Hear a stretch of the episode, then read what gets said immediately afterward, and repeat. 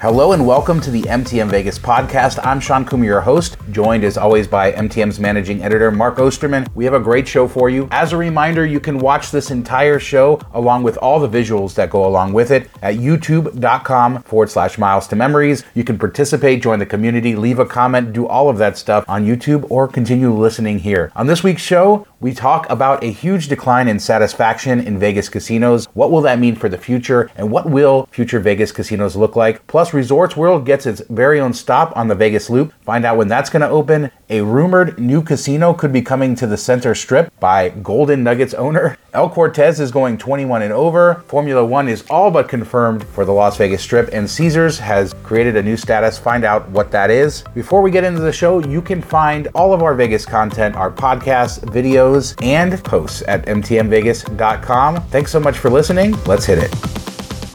So, Mark, did you see this crazy pizza, meatball, spaghetti thing uh, that uh, Amano Las Vegas has?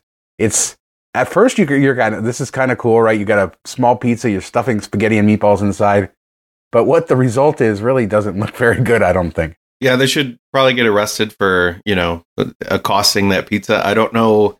Yeah, when they first started putting like spaghetti in, I was like, oh, okay, maybe this will be something unique where you put it in and then ball. It's like a, a calzone with spaghetti in the middle, and then they kept putting stuff, and then when they poured that slop on top, I was like, how do how do you even eat it? Even if you thought it looked good, which it doesn't, it looks like somebody barfed on a pizza.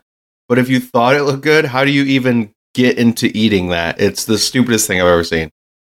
And I think this is sort of backfired for them because I think that they wanted this out there, you know, for social media buzz. There's all these weird food items that we see on like TikTok and stuff. And it seems like the reaction to this is largely negative. and uh, maybe they need to go back to the drawing board and figure this uh, this out again because yeah, it doesn't look good at all. All right, Mark, let's get into the show. We have a lot to talk about this week. Let's start with the decline in satisfaction. Uh, we talk about this fairly often, all the cutbacks and stuff like that. But Oliver Lovat did, you know, a paper, a study, sort of looking at uh, Las Vegas and the loyalty schemes and what it's going to take and how Las Vegas is going to evolve for the next generation.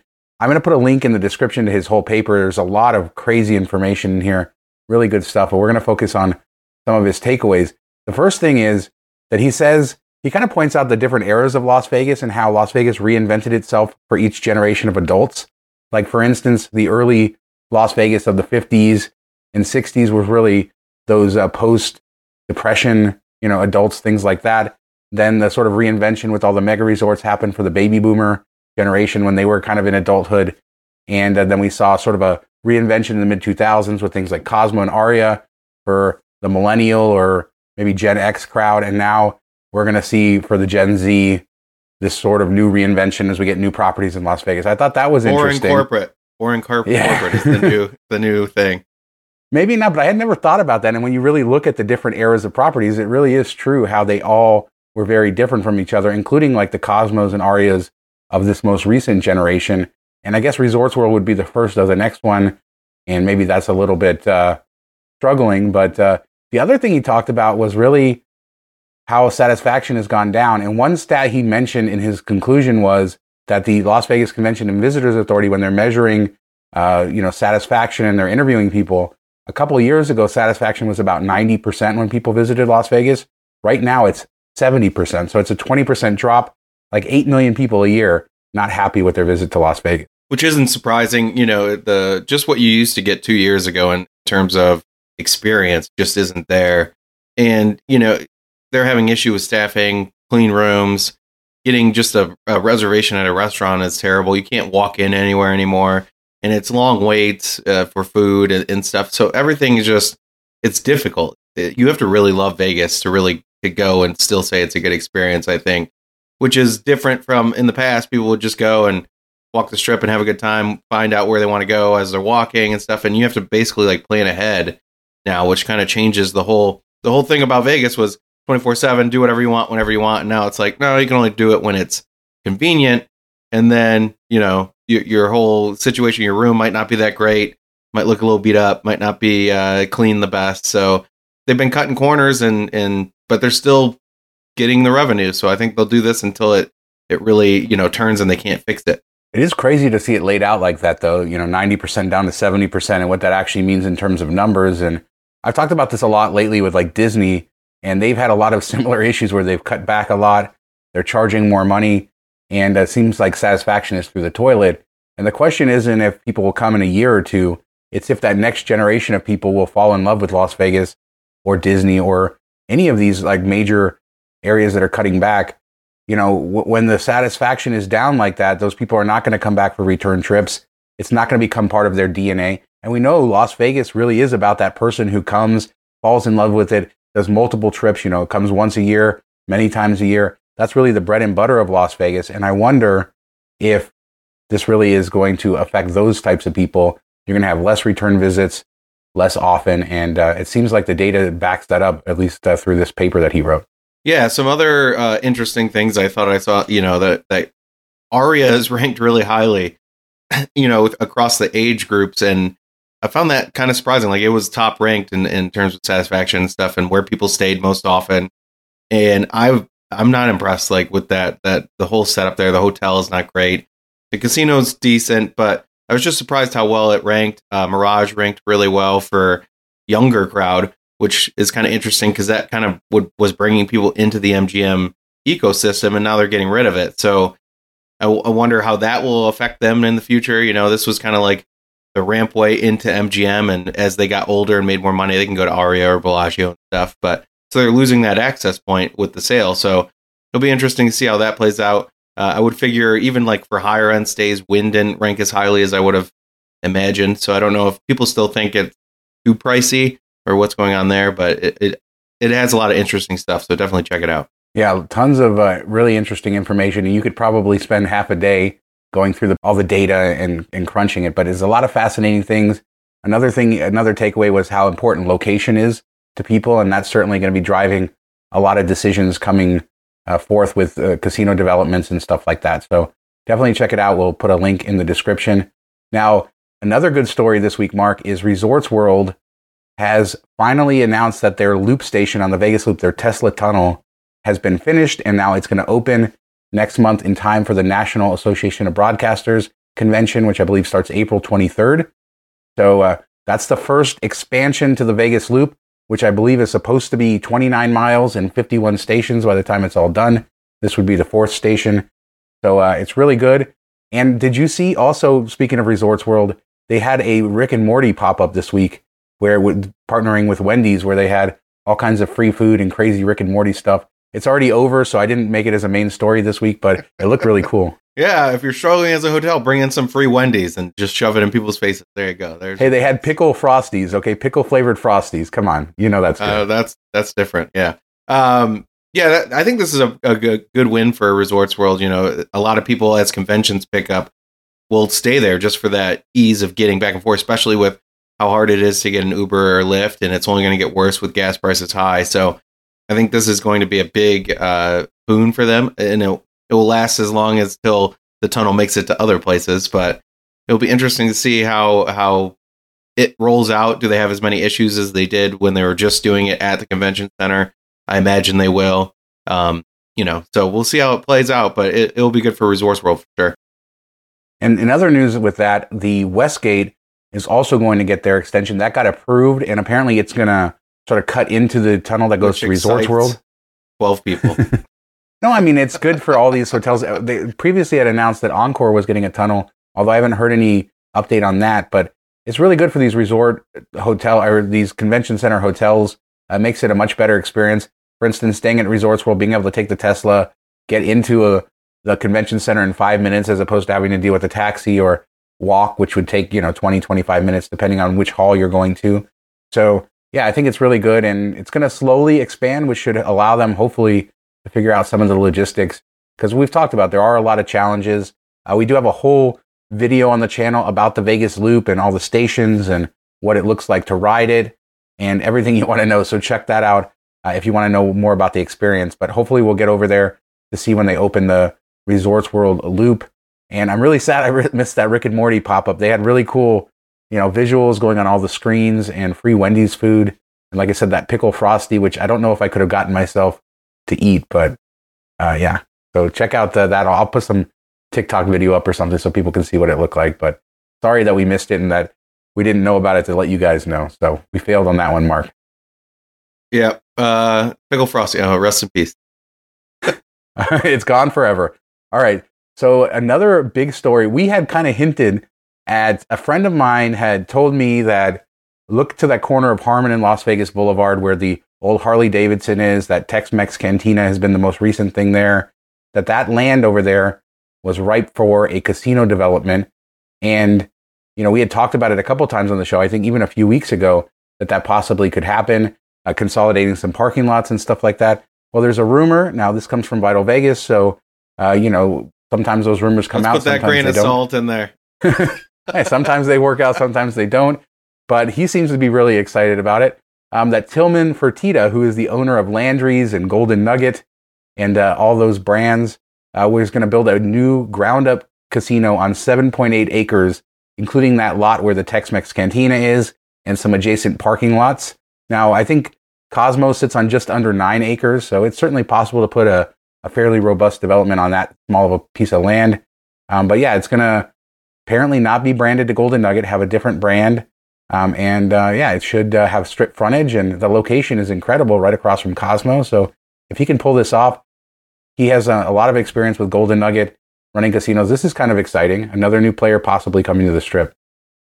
Yeah, I've always liked the design of the Golden Nugget um, downtown on Fremont Street, and they do they're doing that on a small. You know, when he took it over, they're doing it on a small plot of land, and they still made it interesting and unique and something to go check out for sure with a pool with a a water slide going through a Shark Tank and stuff. So I'm sure that they'll bring something unique and, and cool to it. So I'm I hope it works out like that. You know, I hope that this is true. It's a you know not just a made up rumor, but if it is, I think that will be great. Uh, we'll have something new that's not MGM or Caesars, which is big, and then you can also tie it in. You know that they do have gold nuggets other places, so it's not like a one off where you're just stuck at that property. You, you will have other options with the Players Club. So it'd be kind of cool. I'm surprised they're not sticking with the Golden Nugget name, maybe because it would be two in the same city, and that that's a bit much. But you know, that's a brand that's built up in uh, gamblers' minds. So, but I'm looking forward to it. Yeah, Vital Vegas. Uh, he does mention that uh, owns a very high-end five-star hotel, I think in Houston. I forget the name of it, but maybe perhaps that would be the branding that they would use. You make a good point. They did a great job with Golden Nugget, revitalizing all of those properties uh, I think to the one in Atlantic City, which used to be the Trump Marina, which was the worst property in all of Atlantic City, just hadn't been updated since like the 80s. And when you go there now, you would know that you wouldn't know that it was never a golden nugget. They did a really good job, and all of those properties are pretty high end. They're very nice, and they have a lot of cohesion between them. So when you're going from one property to the other, uh, you feel good. And yeah, they should have a players club that'll work downtown and on the strip at the new property. I think it's great if he can pull it off. And uh, we do know that the Tex-Mex Cantina closed, so that is vacant now. So it's just a matter of uh, putting all the pieces together. So we'll keep an eye on that and let you guys know. But hey, again, we're getting more players. This is really good. The end of the MGM Caesars duopoly, I think, is upon us. Hopefully. Hopefully. Hopefully. All right. So speaking Circa, of down, come to the strip. Circa, come round down. Yeah, come on, Derek Stevens. We need you uh, to figure out a place to build a casino. All right, so El Cortez downtown, and speaking of Circa, Circa really put that 21 and over vibe in downtown, you know, blocking out kids. Kids can only go to like one of the restaurants, not allowed inside. They check ID. El Cortez on Fremont East is copying them. And April 1st, they're going to require all guests 21 and over to show ID to get in. And then eventually they're going to implement a phase two where even the food and beverage outlets are only allowed for adults. And I think this is a good idea. El Cortez is really an adult sort of casino. There's not a lot there for kids to do. So why not just uh, block those kiddos? They they could have made it like 40 and it would have probably been fine. you have to be 40 and up to get in. Uh, yeah, but they give away that free ice cream. So what, what 65 year old grannies and up it would have been fine.